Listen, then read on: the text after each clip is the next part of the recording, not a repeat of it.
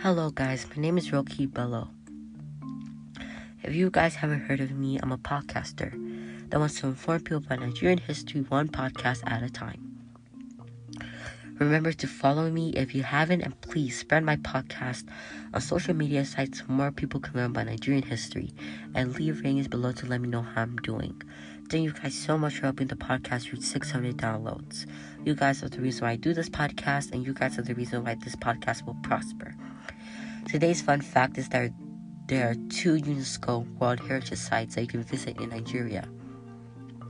This include the Osun Osogbo Sacred Grove and the Sukur Cultural Landscape. Both of these sites are incredible and famous landmarks in Nigeria. Be sure to check them out whenever you can and uh, wherever you can research or visit the area. In today's episode, we'll be talking about Queen Amina of Nigeria. Yes, she's a par- she's a female and a powerful one at that. I would dare to even call her feminist pioneer. Email me if you agree or disagree. Amina was birthed in the center of uh, uh, in the center of Hausa, um, the Hausa kingdom in the 16th century. Um, to King Nikatu, the 22nd leader of Zazu, and Queen Bakatungu. She, she had a more beautiful, I mean, not beautiful, but youthful sibling named Zaria, for which the contemporary city of Zaria was relabeled by the British in the very early 12th, 20th, 20th, 20th century. Accordance with dental tales gathered by anthropologist David E. Jones, Amina matured in her grandfather's court and was preferred by him. He brought her about court and advised her thoroughly in political and armed force, forces issues. Which, just side note, she was a woman, and um, even in today, or and back then, even in Africa and in Europe, um, every, almost every part of the world, women weren't really thought to talk. They weren't really thought to get into these matters of political or arms forces or anything that was going on in the world and they were just thought to stay there and look pretty. So this is really, um, I think how Amina really matured into the feminist, I'm not feminist, but pioneer she was today, and the girl boss we know her as. And props to her grandfather for um treating her, um, treating her equally, um, even though she was a woman, which was very rare at this time.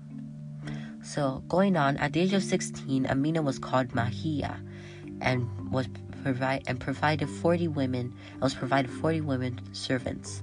From an early age, Amina had a, ver- a variety of suitors trying to wed her.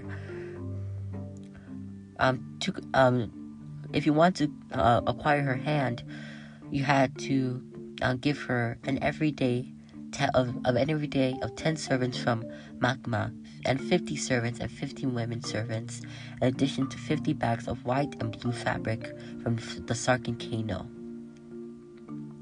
After the fatality of her mom and dad in or about 1566, Amina's siblings ended up being king of Zazu. At this moment, Amina had differentiated herself as a prominent war- warrior in her brother's mounties and acquired prestige for her armed forces abilities. She is still well known today in conventional Hausa appreciation tunes as Amina Child of Nikatu, a lady as qualified as a guy that ended that had the ability to lead guys in battle, which she did, which was very rare, and which is why Queen Amina is so cool um, for her time. Amina ended up being initially woman queen in 1576, complying with the death of her sibling Karami. Karami. Nevertheless, the various of the various other six initial Hausa Pacifics were Daria, Kano, Gilbertina, Greno, and Gabria, and Garungabas. So just to let you guys know, I did a whole um, podcast episode about that. Um, if you guys scroll down, you'll see it um, is called Hausa Kingdoms.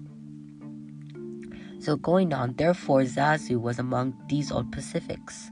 Zazu was among um, these great Pacifics too, and Amina descended to the throne.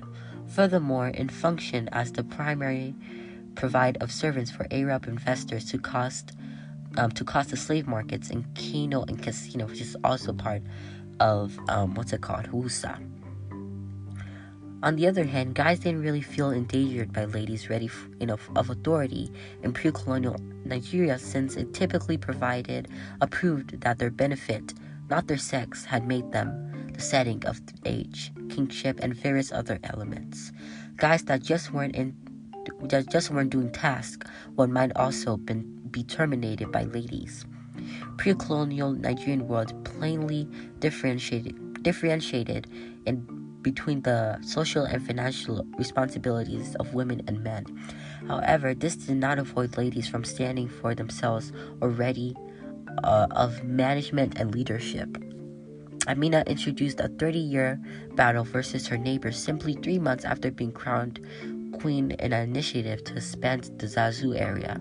She trained and daunted military with 20,000 foot soldiers, foot soldiers, and 1,000 cavalrymen. She had also advised her people to resharpen their weapons and among her opening up comments. She took large swaths of area for, as for Kafra, Kawafra, and Nupe, which I also did an episode on. When Amina presumed, oh, when Amina presumed workplace, the growth of Zazu passes initial boundaries and subjection of cut com- communities to vassal condition were her were both objectives of her conquest. Therefore, develop, the development of Amina's kingdom developed Zaria as the industrial center for all southerly Hausa land, bringing the development east to west trans-Saharan axis and guaranteeing its success. In accordance with research studies, it stated that Amina brought unheard of riches to the area and through a homage resettlement of 10,000 colonels and 40 eunuchs. She enhanced the riches and power of her nation with gold, servants, and new crops. Amina offered her military with steel armor, such as iron safety headgears and chainmail, since her people were experienced medical, uh, metal workers. Amina is likewise attributed with, with developing the city's durable mud wall surfaces, which functioned as the design for the defenses utilized by in all Hausa Pacific, um, Pacifics. A lot of these defenses, which began called Ganua Amina or Amina's wall surfaces, were set up by her about ver- uh, were set up by her in about various dominant cities. A lot of these obstacles are still standing today. Amina's death Amina's precise precise death circumstances are unknown. According to research, it is said that she passed away in Adagar because Bachi included a large area the kingdom of Zazu um, included a large area, and it's thought that she died there. But it's not really known exactly how she died. Maybe she died of age, maybe she died of um, who knows how she died. But I think that Queen Amina would never let anybody hurt her. Or she would be she I think she was a great fighter too. So she probably just died of age. No matter how she died, Queen Amina was an interesting woman who set the pathway for strong women in Nigeria today. If you guys have any questions, email me at rakib at. And thank you guys so much and come back next time.